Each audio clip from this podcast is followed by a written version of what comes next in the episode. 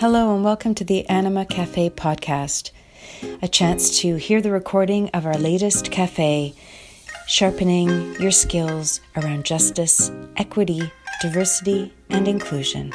Enjoy.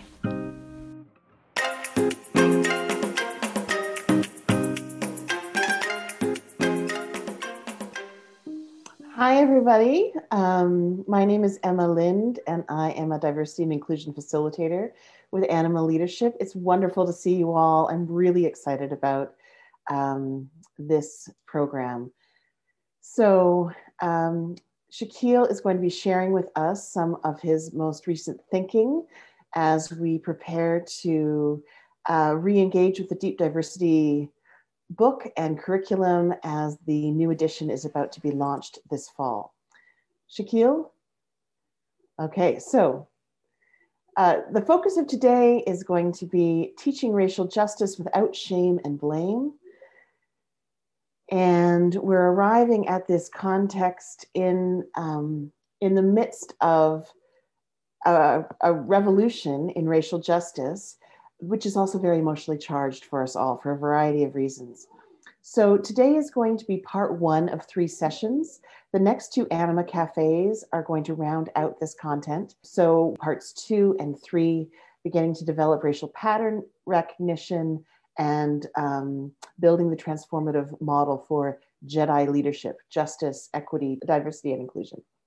And we are so excited. This September, the latest edition of Shakil's book, Deep Diversity A Compassionate Scientific Approach to Achieving Racial Justice, will be launched. It's available for pre order now on Amazon.com.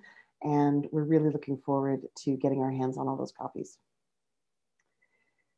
Thanks, Emma. Hi, everybody. My name is Shakil Choudhury. My pronouns are he and him. I'm co founder of Anima Leadership, and I'm also the author of Deep Diversity. And I'm delighted to be here with you today. So uh, I'm going to jump right into the content today. It's going to be a little bit different because uh, we're going to do a little. We're going to. I'm going to do a presentation, which this is a short, brief, you know, sprint, and it's really to get us into this topic. Now, what what um, what the call out today was uh, what that brought that brought you here is the following. And so we want to ask some questions of you. We're going to do a little bit of an experiment. We're going to run do a little bit of a poll. And um, so, so today's call out was this, um, is that are you a racial justice educator or EDI trainer who is either frustrated by the resistance and fragility you experience uh, when you're trying to teach this work, that you've felt, uh, or that you felt traditional anti-racist, anti-oppression approaches off, off, uh, offer useful strategies, but also can be imbalanced or one-sided or ineffective, uh, or that um, you've experienced or want to somehow prevent burnout because you know that that's also in the field. So any of those things, if that is, um, if that's part of what drew you here, and then the other other question that's also here in the poll is the second part is what is your main role? This is part of the conversation today. And and are you an academic? Are you an advocate? Are you an educator or trainer? Um, or are you in a role that's not listed here? Again, unfortunately, you can only pick one, but go for the one that seems most relevant to you. Okay. So it's just an initial sense of like who's in the field, and we're going to talk about some of these as we move forward. Okay. Now, um, so this is the role. So I want to make distinctions. An academic is research oriented, an activist pushes for change, an advocate supports others, and an educator your job is to help a student learn and grow. Student being adult um, learner or a, um, um, a student of a younger age. I say this because this is going to be part of the conversation today. All right. And um, as much as these are all roles under the same umbrella of racial justice and social justice, but they have do nuances, differences, and we're going to come back to these. So that's where the, the question comes from. All right. Now, I want to be really clear there is assumed justice, equity, diversity, um, and inclusion knowledge that's important for this session. Things like systemic, structural, institutional racism, those are ideas you should have some background in. White supremacy, white fragility, intersectionality, interlocking oppressions, all of these are important. All of these are part of the process, and microaggressions as well. Okay, so all of these, the domain, I just want to say these are the assumptions upon which we are building. You cannot teach racial justice without having a solid grasp of these ideas. This is what helps us move things forward. Okay, now I, I also want to name that uh, the conversation today is coming from a practitioner's lens. I'm not an academic. I've been someone that's involved, been involved in this work for about 25 plus years now either as a teacher, a student, as an educator, a consultant, a trainer, any number of roles. But this is so I come from the lens of like using theory and then working it through the system. So this is coming from a place of like what works and what doesn't, what's helpful and what's not helpful. Okay. So I also want to um, name that part of my identity is that uh, I immigrated here when I was a young child. My family has a history of being from a context in which they survived not one but two civil wars. Uh, one that was that actually forced uh, forced us to leave when I was younger. So that's a context there. I also am heterosexual. I'm able-bodied. I'm cisgendered, uh, um, and uh, I'm middle class. So I want to bring that into the space as well. Now, I want to just say that it was 20 years ago to this year, uh, 9 11, the anniversary is this upcoming September. That's the time that I left activism. I've been involved for about a half a dozen years and I burnt out.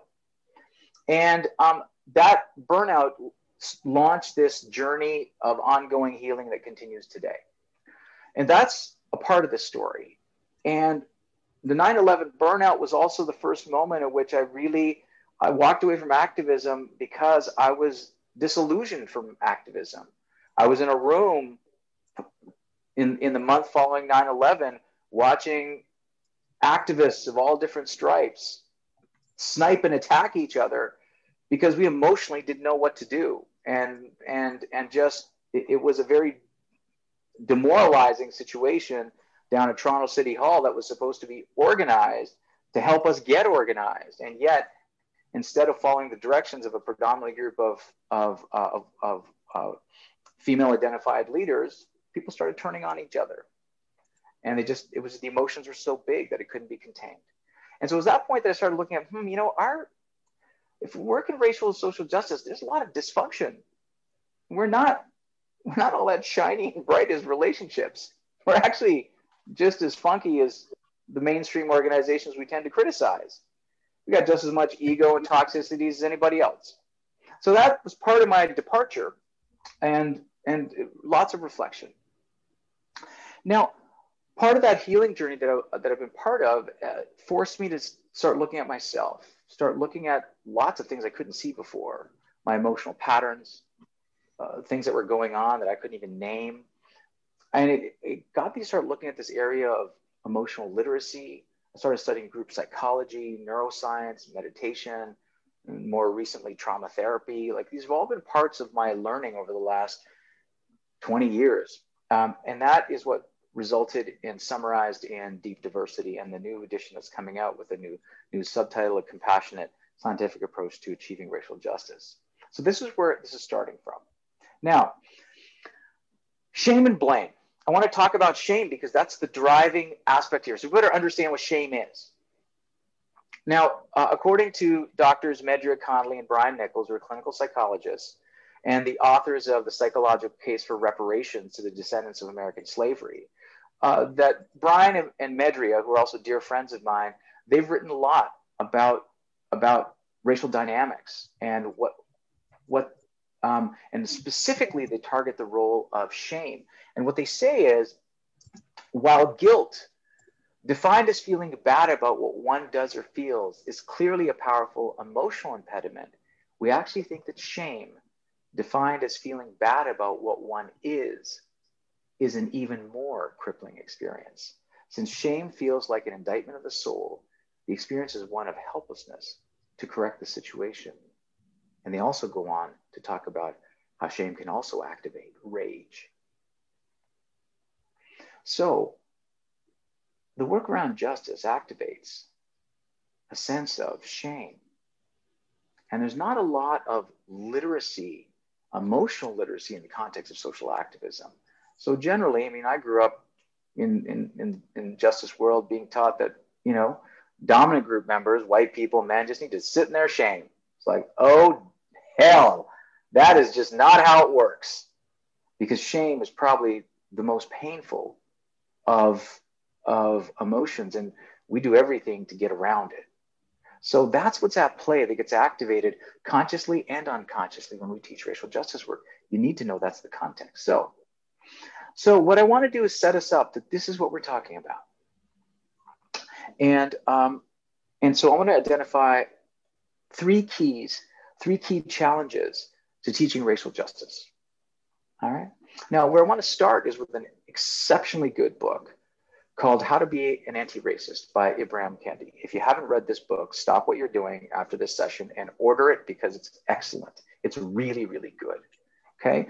And in this book, Dr. Kendi um, says says incredibly smart stuff. Here's one of the things that that's that's just brilliant piece of it. Of it's the core of his argument, which is my research kept pointing me to the same answer. The source of racist ideas was not ignorance and hate, but self-interest.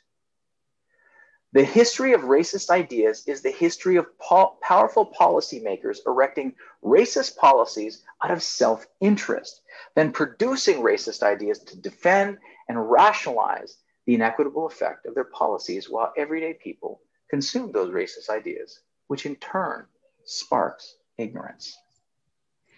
So, the strengths are so many strengths of this book. I mean, like the, the definitions are crisp, it's so clear. It's extremely well written. It's very personal. Brings a story into it. It's rooted in a deep historical analysis. This this man is a historian. He knows his work.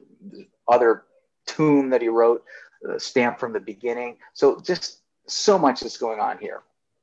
Now, um, and he's also he does something really unique, which he just laser focuses on policies and self-interest as a driving force behind racism. So to undo racism, you got to focus on policies and policymakers. And um, I think it's a must read because it helps us understand um, how we got here. Now, there's also weaknesses with the book. And I'm using this to talk about the, the broader context of anti racism, anti oppression, and which is that it's binary in its orientation. You're either racist or anti racist. Um, and the book, as I said, prioritizes a historical, socioeconomic, and political analysis, which is crucial to help us understand how we got here, but not as useful to understand why humans do what we do. And self interest and power are not the only factors. So, for example,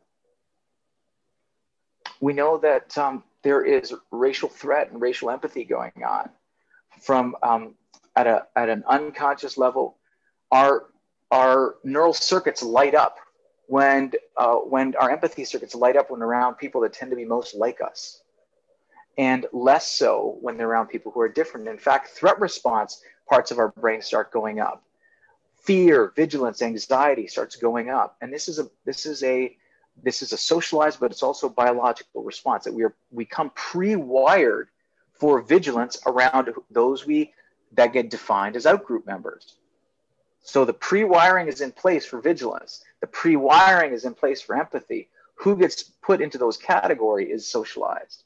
So that's just one piece of information in this. And what I want to suggest is that is that you know one of the one of the problems around uh, one of the first teaching racial justice problems is there's an over reliance on logic and over reliance on history.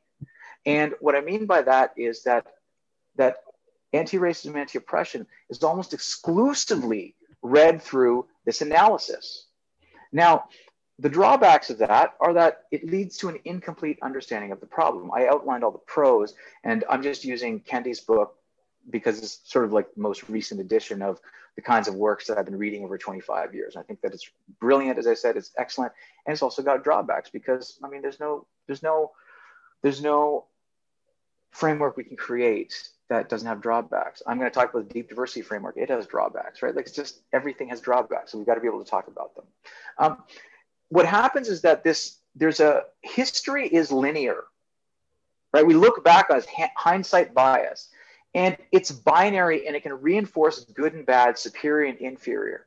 I mean, like look no further. I mean, think about, you know, when we look back at history, there's sort of like this hidden or implicit and explicitly stated thing that, you know, when we think back to things like a like civil rights era, we think you know, Nazis and, you know, uh, Germany and things like that. People are like, everyone thinks they know what side of history they'd be on. The truth is, we'd all be on the wrong side. There's only a small group of people that are ever on the right side of history. Then they drag the rest of us along. And you don't have to look any further than the current context that we're in. I mean, the Trump Trumpian context we've been living through is civil rights era 2.0. This is the divisions that were in every moment in history, right? So, so this is, and, and so underneath a lot of the work that I would say that isn't being asked, but is kind of being implied, is really around racial justice work. The underlying message is like, like, what's wrong with white people? What the hell have you been doing for 500 years? Right? That's basically the question. That was the same question that was being asked post World War II, which is how could the Germans have permitted and participated in the Holocaust? There has been like 50 plus years, um, 70 plus years of studies that have been influenced by that question because there was a belief that the German people must have been deviant for that to happen. Um, but see, that's an incomplete conclusion. So Kendi's conclusion, I think, around self-interest is, is incomplete and power is incomplete because you see, we have a neural architecture that is ready to define who our in-group is and who our out-groups are. We know that from research as young as like babies that are like three, three to nine months old. We're seeing that responsiveness to people who, who share the same in-group status, whether it is uh, babies are responding more quickly to people who share the same gender as their caregiver, the same race and ethnicity as their caregiver. They're responding more quickly to people who share the same language and accent group as their caregiver. So that we got the neural architecture that is ready for that. And we're also prepared that threat response means that we're ready to punish outgroup members. So this is at play, which is why I think it's incomplete to think that it's just about a series of policies. No, we, there's architecture ready, ready for that. Okay, and um, and if we don't understand that, then we miss a lot of information. So research post World War II, for example, shows that deviant behavior of white German people were a result of a number of human tendencies to follow the herd, to do as we're told by leaders, to abuse power and dominate, all factors amplified in a context of devastating economic conditions. The behavior, not the people, were abnormal. Okay, doesn't take away from accountability. Accountability is there. Germany's still paying reparations, but but that's important to do. But, but we need to recognize that that's what's at play. There's nothing deviant about the people their behavior was deviant. We got to make that distinction. So, um, if we only use a historical analysis, it's easy to, to then conclude, as as Malcolm was so uh, made so famous about white people being white devils, right? Or all men are rapists, right? This becomes sort of the the, the white devil error is what I call it. Is that you go to an extreme because like how could people do that? Well, we recognize that it is about power. And this is where the historical analysis comes in. It is about how we're socialized. And it's also about this other wiring that's in place that's looking for certain things. And we got to be aware of both dynamics so that we can create solutions that take into account this, take into account the biology, neurology, and the sociology. Right? We've got to play both. It's not an either or, not polarized. It's both. So um, so the solution is really to in- integrate psychological literacy with anti-racism, anti-oppression policies, and accountability practices. Um, and so we want to understand um, our neurology and sociology together. And so psychological literacy I'm defining as an understanding of the brain-mind phenomena in order to skillfully notice and respond to feelings, thoughts, and behaviors within our individual selves and in relationship to others. And the goal of psychological literacy, as I see it, is its development of discernment skills to navigate complexity and act with integrity. And this is about um, the skills we need as part of psychological literacy is compassion, self-awareness, self-regulation, as well as conflict competence and being informed by trauma-informed strategies. and to center relationships and healing as part of our work. Now, um, the problem too that I want to identify in teaching racial justice is the protest orientation that we have in our work undermines our learning. So um, we talked about these four roles. Well, what role are you in? Because if you're in the role of an educator, it's different than each one of those other three roles. Because an educator, you got to help the student learn and grow. Now, that's super important in this work because you see, um, the educator role is overshadowed by the academic and the activist in racial justice work.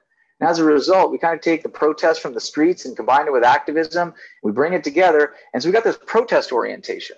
And this protest orientation is fine for many contexts, but it's not so fine for learning. And um, and often what people talk about is that the work is emotionally volatile and somehow people's emotions get in the way of the work. What I've learned over time is the emotional volatility is not the impediment to the work. It is the work. It's everything. You got to be able to hold the space. The concepts are just one part. But can you do it? Can you hold the space? And can you help people learn? Because you see, in racial justice work, it's the only field that I am I'm aware of in which if the teacher fails to impart the learning, the student gets blamed. I want to say that again. We fail to, to teach and the students get blamed. I remember this is like 20 years ago, we were called in to do a, a, a training when the school boards had gotten some human rights thing and some, you know, and I remember walking into it, there's like, must have been 20 of us. There's like 200 principals and vice, vice principals, and we're like doing we're we're, we're getting to do the privilege walk across a gym floor and they're having reactions to it. And then when we get back to our huddles, we're complaining about them. And it's like, because we just didn't understand the problem. It's like, why are you being so damn resistant? Just learn this work. Why can't you learn the work? And then we come up with our responses, which is about privilege, which it is. And we and it's about resistance because people don't want to let go of power, which it can be but also about the fact that we're just stirring up all kinds of emotions we don't even know frequently um, are getting stirred up. And then we're reacting to their emotions and then blaming them because we don't know how to manage the emotions because we didn't think about that in our design. So, so the solution is to consider we've got to leverage a compassionate learning development model that centers adult learners and their experiences. Okay, we've got to develop a way greater capacity to work with emotions that emerge through learning for learners as well as ourselves, because it's damn hard work. Okay, um, and just got to be compassionate, relational. That is, if you want to be an educator. I mean, you want to be a researcher is another thing. You're a presenter, polemicist. It's a whole. Those are all different roles. They're all needed roles too. I want to be really clear. I'm just talking about what it means to be the educator, which is my handle. I'm professionally trained as a teacher. And so a lot of the ways we've done our work, I, am saying this because I did this for a long time. And, and I, I taught the things the way we're supposed to be taught. I talked about power and privilege. I walked people through stuff. And, and then when, you know, and I outmaneuvered and out talked people and did all these different things, the way I'd been taught by my racial justice peers and teachers, I did all the stuff I was supposed to do. And, but you know, the teacher part of me was always uncomfortable with it. I was like, something with this isn't sitting right. So it took a long time to figure out, right, this is what's going on. But this isn't often talked about in justice work, and it has to be talked about. Now that systemic discrimination is a mainstream conversation and it's starting to happen, we got to talk about how to do it well. Okay. So, uh, what I want to say is that using the, the deep diversity, the solutions that we're, we're use, developing here, what we're finding is that because of the way we, we set things up, is that we're seeing a lot of successes inside organizations. And, you know, there's status quo responses of how things happen. And then there's anecdotes we, we get afterwards. So we have people who are actually, um, uh, you know, challenging each other when there's bias at play, that managers are inviting feedback from their team members, that brave conversations are happening amongst team amongst executive teams after um, a big incident that hits the media, that um, that if there's a there's um, activist voices being raised, that people are starting to look at some of those things as maybe this is a system problem rather than an individual problem. So we're seeing these kinds of things. And from our from our data, we do pre and post assessments and long-term projects.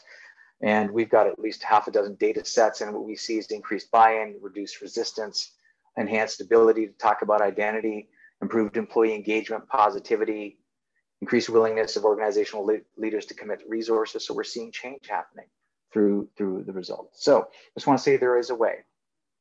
Um, again, Summer Institute, if you want want to get into this more. Okay, teaching racial justice uh, problem number three is uh, becoming like those we oppose. So I'm going to draw on the work of Dr. Kendi and uh, write his book. I love this about him, so transparent. Asking anti racists to change their perspective on racism can be as destabilizing as asking racists to change their perspective on races. Anti racists can be doctrinaire. I ignored my own hypocrisy. I would lash out at anyone who attacked me with a new idea unless I feared and respected them. So, anyone been in this work for a little bit of time, you know what he's talking about. We ourselves become very activated because of any number of things by our our the way we've been trained, the culture that we're around, around how do we do racial justice work, and also our own wounding is part of this. So, you know, when we find something that works, we don't want to let go of it. I didn't want to let go of it. Was very hard. I had to burn out before I started realizing something wasn't working. So, um, what we know about this is that is that um, just because you're part of social change doesn't mean everything is all rosy. Because history shows us what happens on the other arc of social change is that the revolutionaries often become like those that they oppose, just different outfits. And so I say that from the context of I come from a cultural context in which um, of India, that broke up into Pakistan and India. That's my family heritage. And, um, you know, so really, my people know what it's like to kick out the British, kick out the white people. But guess what? 70 years later, and now Hindu, suprem- uh, um, Hindu supremacy is alive and kicking in India, right next door in Pakistan. Sunni Muslim supremacy is reigning is reigning champ right? And we see this anywhere where minoritized groups have, have come into power without like taking away any of the things around independence movements. We got to ask the question, really important question is society better for the minorities in those contexts? And we see from the macro to the micro, that's not the case most often. So if you take a look at Israel, if you take a look at Quebec, if you take a look at um, I've seen reports on gay neighborhoods, and you'll see that the marginalization is by everyone who doesn't identify as white, male, and gay. So we see these dynamics from the macro to the micro. Is that is that you know without needing to f- feed um, anti-francophone sentiment or um, uh, anti-Semitism, it's just asking the question: Are these environments better for other minoritized groups?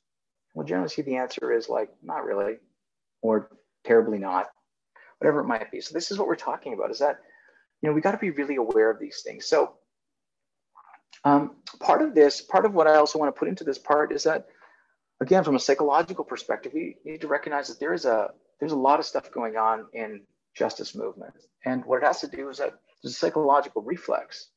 A psychological reflex is, is about reciprocity. So reciprocity is that is that I'm kind to you, generally your response is to be kind to me. That's generally how it will work. It's a reflex. Psychologists um, uh, think about it like that. Now, so that's why, like, you know, when we get those like requests for donations, you know, they'll send us things like, you know, I remember one that had like, I got a whole thing of like addresses already written out, very cute. My own address. Ooh, I'll use this now, right? So all of a sudden, the reciprocity is like, I guess I'll give something back. Like this is, people know this about us, so they use this. They leverage this reflexes. They're more likely to give if we if they give us something first. That's reciprocity. The flip side of reciprocity is vengeance. In very sophisticated ter- terms, tit for tat. Okay, and so um, in, in justice work, there's all kinds of unprocessed hurt and grief that can leak out sideways. We don't talk about it as vengeful, but it, vengeance stuff is going on We haven't processed it. And so this is this this element is really important. This is why shaming can also backfire. There's all these layers of things going on within the human condition that is more than just self-interest. Like self-interest as, as like the driving force is why the economists are generally wrong too, because they believe self-interest is what motivates people. And guess what? Behavioral um, economists are saying that's not how it works. We do very see humans are not linear. We're not linear. We never were linear. And um, and you know, you don't need to go any closer than like look to your relatives look to the ones especially you don't get along with. Do what they do make sense to you? Right? Like, and we don't make sense to them. Right? So this is also what's going on. All right. So um, solutions. Well, here's it's really important. Inner work and healing is part of our work as educators of all backgrounds. Okay, for different reasons. Well, healing is a part of everyone, where you come from dominant, non-dominant identities, whichever part is part of it. And beware self-righteousness and weaponizing the moral high ground. This happens over and over again. And our goal is to develop discernment skills and emotional fluidity that means like knowing when to be open and soft versus boundaried and fierce. Most of us kind of get stuck in a particular way of being. And that's because we don't have the fluidity yet. How can we develop that? That's that's a psychological, um, uh, emotional, that's psychological emotional work to develop that kind of pl- that fluidity that also allows you to be um, pragmatic and be able to work with context and stay true to your principles, but also be able to deal with the context that you're in. Okay. And when in doubt, err on the side of compassion for yourself and for others. So, what I want to um, leave you with is, is that um, I want to arc this. And I want to close this with really looking at where are we going? We do this work in, in racial justice work and social justice. We're not defining where we're going. We're just like end racism, end oppression. It's like, okay, but what does that look like? So this year I, I, went back to the to the work of Dr. King, and I've just been so moved by his work in so many different ways. He's such a badass in more ways than one, but his knowledge and um, was was quite quite deep. And you know this this quote really captures it: is that our aim is not to defeat the white community, not to humiliate the white community, but to win the friendship of all persons who have perpetrated this system in the past. The end of violence or the aftermath of violence is bitterness. The aftermath of nonviolence is reconciliation and the creation of a beloved community. A boycott is never an end within itself.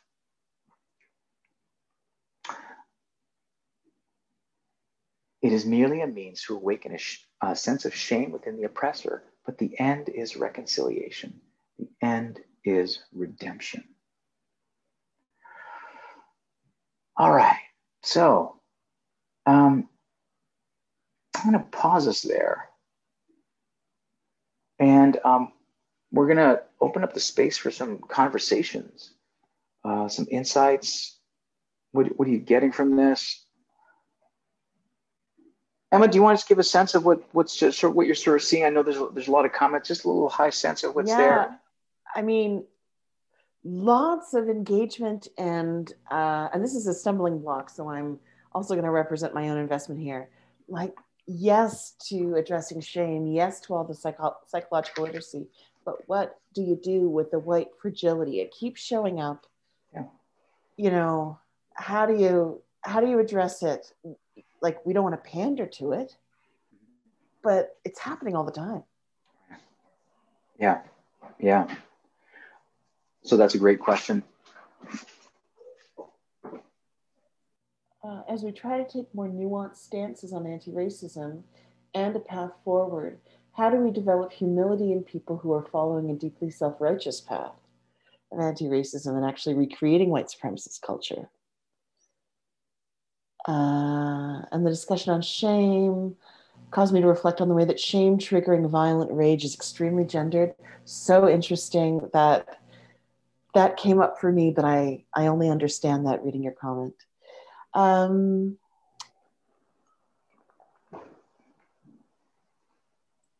yeah, how to offer compassion without centering whiteness. Um, so yeah. I'm gonna I'm gonna pick up on this one thread. A part of the reason I want to answer a couple of questions. I know some people have to leave right at one. So let's just do a couple of things. This is a really important principle about how do you not center whiteness, right? And that's important because that's where we want the conversation to get to.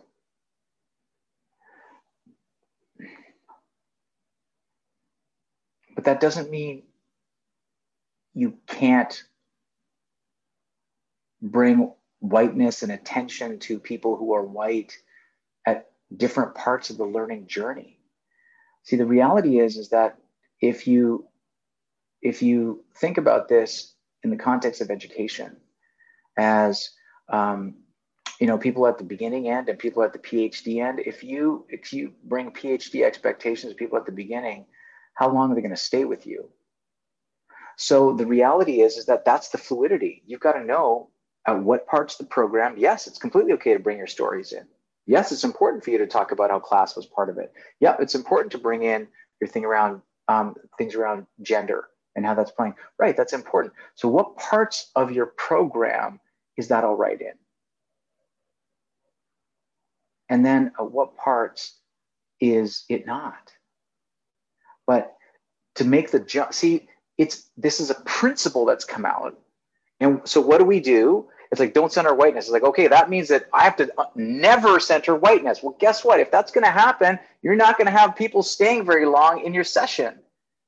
So you're going to have to be able to find a way to balance that that allows for the appropriate places to bring in the voices and experiences and the places where it's not appropriate.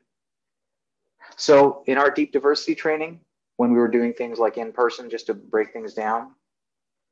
Day one of a two day program is really defined as our common human experience. So, like everybody's experiences are brought in at that point, everybody's talking. On day two, we're talking about power. Now we're talking about situations that aren't the same. And, and so at this point, there's more capacity for people to listen more and so we're building their emotional capacity, we're building their intellectual capacity and and their psychological capacity. But if you expect too much and it's going to blow, so this is where it gets really tr- challenging is that this is where I get a bit frustrated with academics because guess what? They're like academics and they create great principles, which is great. I love them, I use them, but that doesn't mean we know how to implement them. And frankly, there's not a lot of academics that are good educators. Let's be clear, right? That's not what they do. That's not their job. That's not that's not supposed to be their job. Their job is to create the theories that help us understand the problems. Our job is to take it and go what works where. So this is where we get stuck. But if you don't have the emotional fluidity and psychological fluidity to work with that, you're gonna start putting up all kinds of boundaries in place that's gonna undermine your teaching. So what's your program? right? That's important. Emma, do you want to add to that? I mean, you, you, your, your, this is your expertise as well. Love your thoughts. Well, I'm, um, what I found most useful was the way that you broke it down in terms of the role that we're playing. And so um, at the beginning, we took a poll, you know, are you an educator? Are you an activist? Are you an academic? um, it's interesting that when we approach this as educators, we have a particular mandate. And I think what I'm, what you're teaching me in this moment is um, the boundaries around a particular role of being an educator. So I've got a particular mandate if I'm there as an educator. If I'm there as an activist, then I use shame strategically, frankly. Um, if I'm an academic, then I'm leveraging different research strategically. But uh, in the context of trying to discern the pathway forward, what I'm hearing is a language of focusing on context Mm-hmm. and remaining flexible so that you can make a discerned choice forward in terms of what your learning outcome is. Who's in the room? Where are you all trying to get to together? Right. So there's the no thing, one fit size fits all. So. Thank you. The other part I want to address is this: is that you know, I don't want this conversation about psychological safety to make it sound like we're just talking about white people or we're just talking about men. See, psychological safety is so important, especially for minoritized groups, right? Especially for people identify as queer, identify as black, as indigenous, as people of color. Like it's it's so important to create spaces for that, but you got to create its awareness that there's all these dynamics at play and there's different needs. That's a part of the skill of the educator. Is you got to equity is about trying to address the different needs in the room. Now, when we take a psychologically sophisticated approach, um, what often we're trying to do as educators, is trying to get everyone into the same to the same level so we can talk about these concepts so that the most marginalized can feel safe.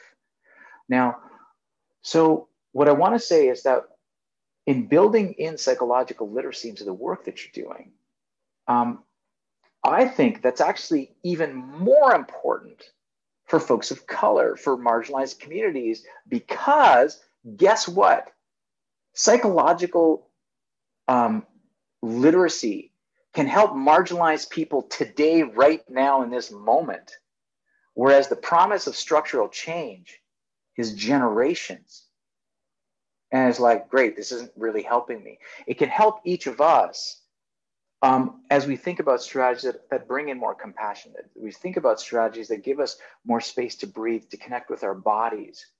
Like this is also a very much the way that we talk about a deep diversity it's embodied. You've got to be in your body. You've got to feel your body. You've got to be able to sense your body. You've got to be able to feel other people. And, and then also to create the appropriate spaces. So if you're creating psychologically safe environments, um, then you're also thinking about, okay, so at what point in this process might we need um, a group, uh, an optional affinity group for folks of color? Like that's going to be context specific. It's not appropriate in every context. And also remember, like let's also be clear too. Like I get so frustrated with some of the some of the some of the conversation. It's like let's be clear. Like folks of color, um, marginalized communities, like folks of color don't all intuitively know anti oppression theories. They just don't. Let's be clear. If that was the case, we would have a way bigger party of people in this in, in the in the in the in the movements to change we'd have all our relatives sitting in the room. That's not what happens because um, it's not intuitive. It, it has to be taught. We're teaching people a second language when we're teaching them oppression. It's a second language and we have to think about that. And what, what's happening is that is that um, yes for marginalized communities it might be easier because their lived experience immediately goes zip zip zap. Oh my god that helps explain my whole life. That's what happened to me when i first started reading anti-oppression was like oh my god that's that was my whole life. Now my life makes sense. Now i understand how, what happened. It wasn't all my fault. Like that's where it's like, oh, it can really help, but it doesn't help everybody and it doesn't all, it's not intuitive. So when people are saying, you know, people of color are bored of this conversation, really what they're saying is the activists in the crowd are bored of the conversation and don't just play to the activists in the crowd because everyone else also needs to come on page. Right. So I, I sometimes just get frustrated with that. Sometimes I'm like, okay, you know what? It's, yeah, like we see all kinds of folks of color in, in our in our organization. Go, wow, I've never thought about this in this way before that come when they, they come to our trainings and stuff. So I just want to be clear, like, don't make assumptions around what people know. Your job as an educator is figure out what people know and figure out where you need to get people to. But just assume that women are all going to have a feminist perspective and an analysis that helps look at patriarchies is a false one. Many women will, especially ones that have had some training. Many may connect their experiences to what is being taught. Doesn't. So it just yeah, I just don't want to make that. But often we get into generalizations because that's what we've been kind of taught. And so as educators, we got to break that, we got to break out the noise down. We got to break these things down for people. All right, well, welcome back, everybody. If you are a note taker for your group, we'd love to invite you to put something into the chat, any reflections of what came out from the group. It doesn't have to be extensive, just a, a little taste. And we'd also like to just open up the floor for your reflections, for your comments, um, questions? Hi, Shakil. My name is Juanita. Um, I really uh, enjoyed this presentation. Uh, it was the first time I've really thought about the integration of uh, compassion um, and anti-racism work. So thank you so much for that. Uh, right now, I, I do have a lot of questions, um, sure. But a lot more questions than answers. Sure. Um, and one of the things that we talked about in our group was um, balancing the need for boundaries and compassion. Oftentimes, uh, definitely coined a fierce compassion being coined by Tara Brach. This need that compassion isn't necessarily being nice. Uh, it, right. it, it is about understanding, uh, and and oftentimes, just like when as a parent, uh, I, I mean just just from what I know, the little that I know about parenting, uh, is that oftentimes a form of love is boundaries. Absolutely. Um, and so my question is around how do you practically integrate compassion into situations where there are issues of white fragility, um, sexual, I mean, harassment, sexual harassment, um, privilege, etc. Like, how do you bring those to and white, white, um, white fragility?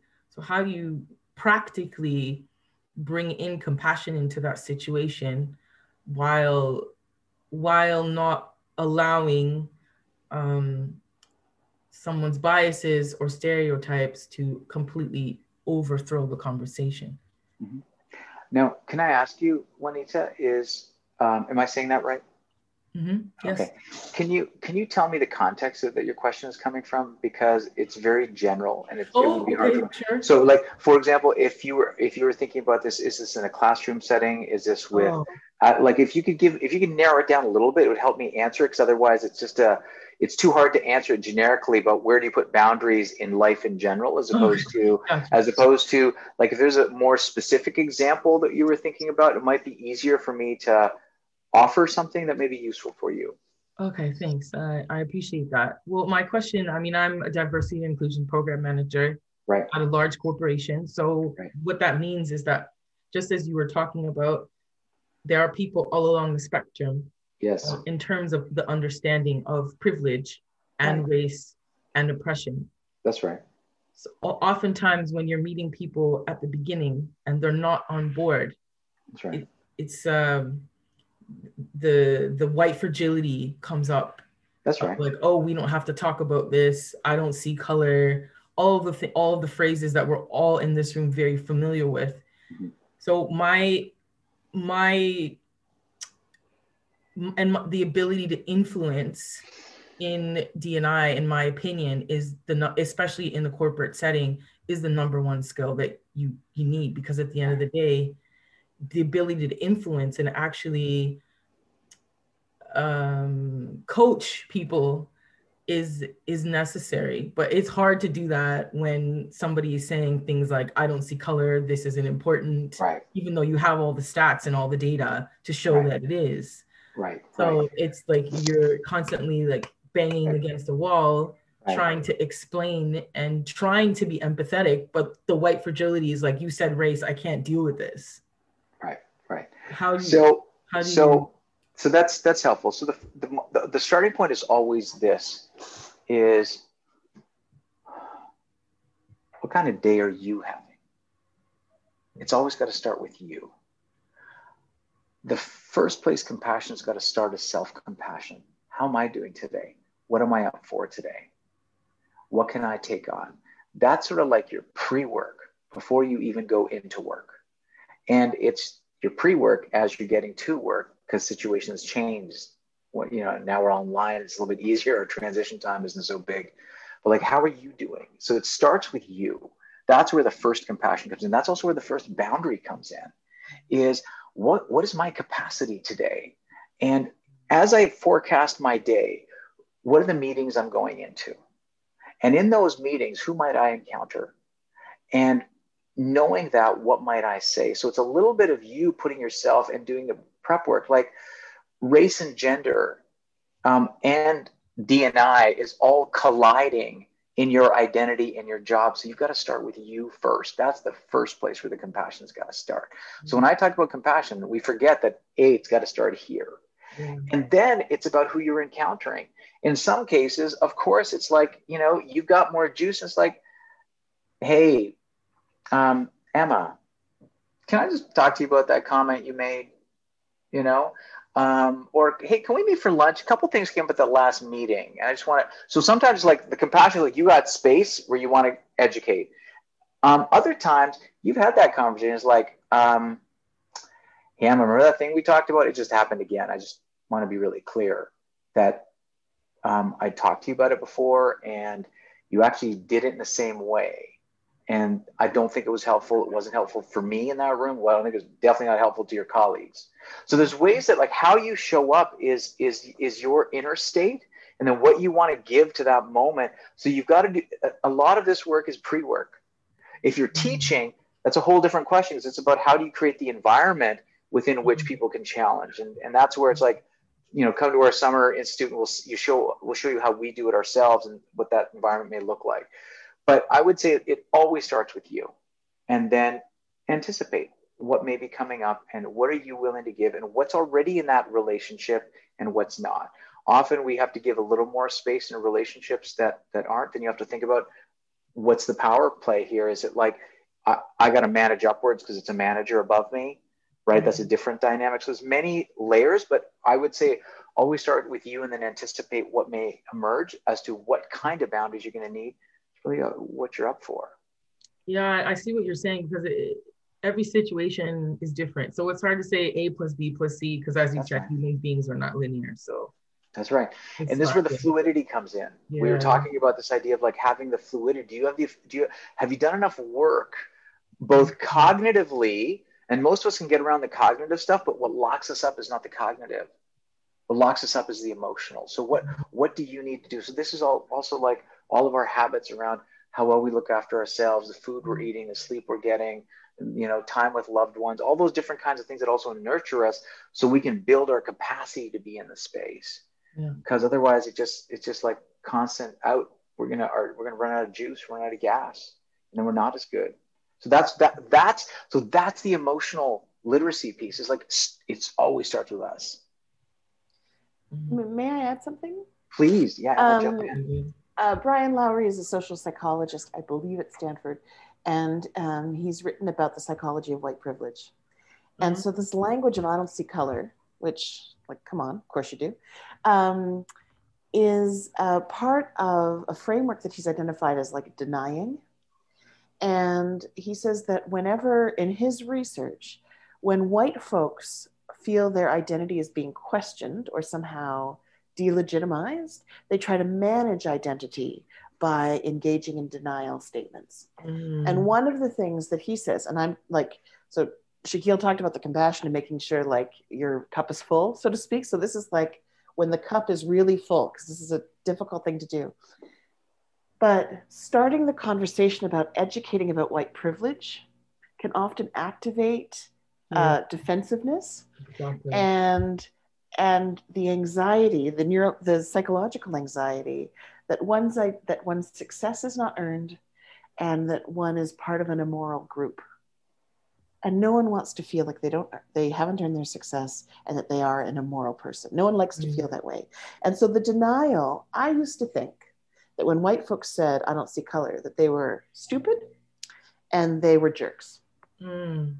Uh, and I and I could stay there I could stay there forever. They're stupid, they're jerks. I don't want to hang out with you. Goodbye. Mm. When we're building the bridge, which is exhausting, but when we are engaged in that way, um, another orientation to that uh, statement is ah, you must feel under attack. Mm. So, how can I have this conversation in a way that accounts for the fact that you're feeling defensive? Yeah it's that could change the channel. It's just one strategy. Oh, what was his name? Brian Lowery. I'll put him into the uh, into the chat. Hi, Terry Lynn here. Can I say something? Is that okay? Um, I also wanted to say, sorry, I don't think people can see me well, but I'm using my phone and I only have so much hope for it. Um, but I wanted to say, Juanita, you did say that, um, you know, you mentioned something about how how do I know I'm being effective or how do how can I be more effective in your role? Yeah. And I would say that um, you're having an impact whether or not you have whether or not change is created with every single person that you talk to and engage with because that's not all, all on you that's not on you as like an individual person that's not on you as like um as like a black person or like it's also organizational and you're working within a lot of um, systems. So in terms of starting with um, self-compassion as feel said when it doesn't work out i would start with um, if you have beliefs around like oh i didn't do my job well or, or it's my fault like those beliefs are probably like wholly inaccurate. Yeah. That's a good point. Thank you. Thank thanks you. terry do you have any like do you have a class that specifically goes into the compassion piece more and anti-racism or is this just the one time thing? No that's that's kind of the whole deep diversity approach that we use. So like i said the summer institute is where a a the book uh, will help you uh, okay. and and um, as will the summer institute. That's where you get a deeper dive with it. Okay. yeah great. Thank you so much. Thank you. Appreciate you're so it. welcome um, other questions or comments? Cynthia. Hi, thank you for such an informative session. So my group, we sort of talked about and I brought it up. Um, you know, how do you sort of balance this work? Um, so I work as a consultant in the, the space of racial equity, and I do find this work is still very much seeped and, and uh, rooted in, in whiteness, right? Mm-hmm. Um, so everything from those that we are teaching, the key decision makers, you name it. And so how do we balance out the work with those that have lived with, um, you know, the trauma of racism and to ensure that they're getting adequate, you know, support attention and we are sort of streamlining resources to make sure these groups are uh, have an opportunity to contribute and to heal from this process. So I don't know if you can say some words. I know it's quite loaded, but I don't know if you can say some words on that. I could. Um, I want to again just um, invite you to do the same thing that I asked for said, like, can you can you narrow that down just a little bit? Like, is there a particular thing you're thinking about? Because um, it, it, the specific will actually help us get to the more general. The general often yeah. helps us miss something might be useful. I would say it's it's being in these spaces, mixed yeah. mixed spaces, where um, for myself as a racialized woman, you know, I'm I get, you know, like I've sure I get it. This is my lived experience, you know, as far as racism is concerned. And so I think with some of your teachings, what I'm struggling with is how do I, you know, just in terms of compassion and the empathy, I think it's difficult knowing that I have my own healing to do. I don't know if that makes sense. So how do you balance that out? It totally does. Well, first of all, um, thanks for thanks for bringing that in and making that personal. I just want to name that because I think that's actually the important point, right? Like we're not when we when we're talking about this, um, it it's got to start with you first. What are you up for? What do you have available to you? Um, what clients do you want to take on?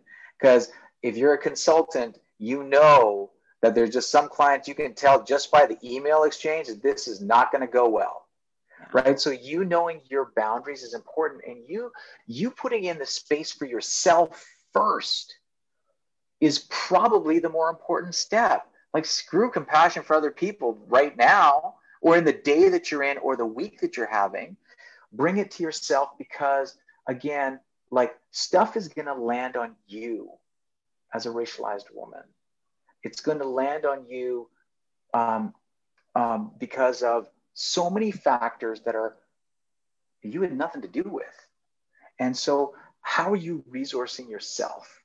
As you can resource yourself more, as you can create more space for yourself, um, as, as, you take the time, then your ability to to to to deal with what you have to deal with gets to be a little more um, more possible.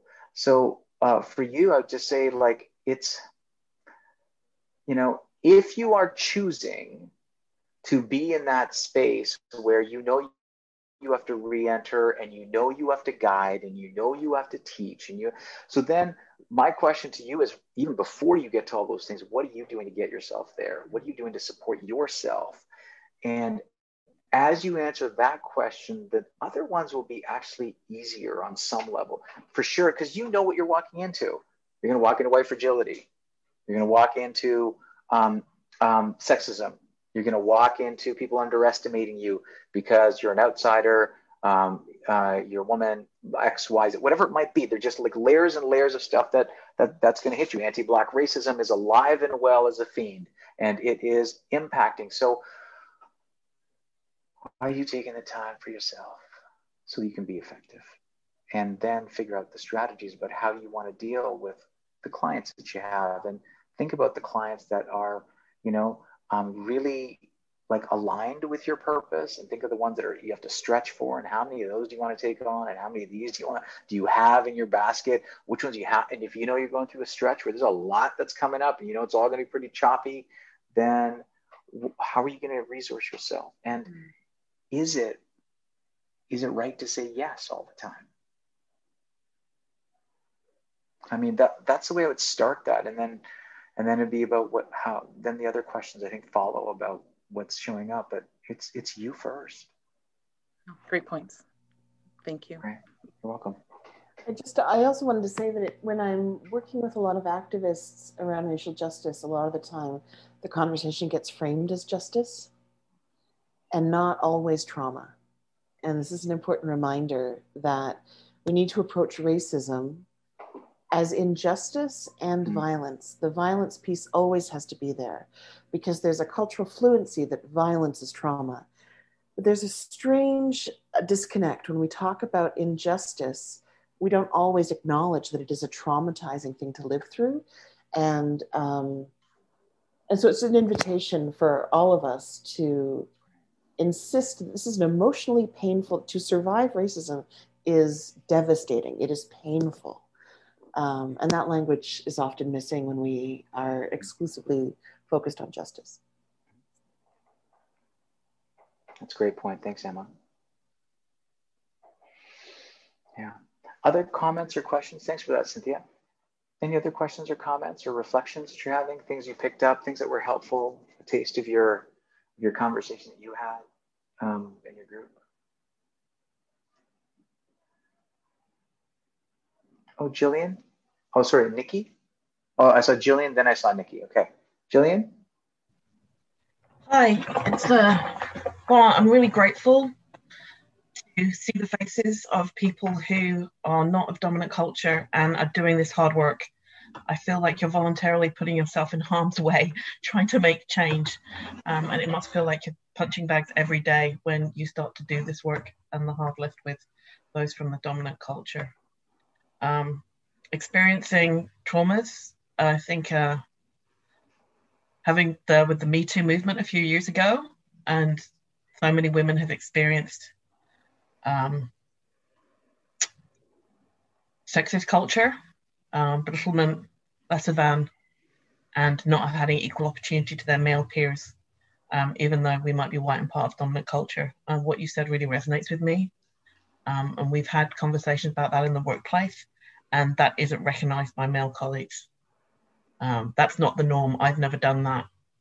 Um, um, and just on that front, never had a chance to, to do that internal work at an organization. Um, and that would be hard. Just think, trying to put myself in those shoes. Um, the work that we're doing and that you're leading is incredibly hard.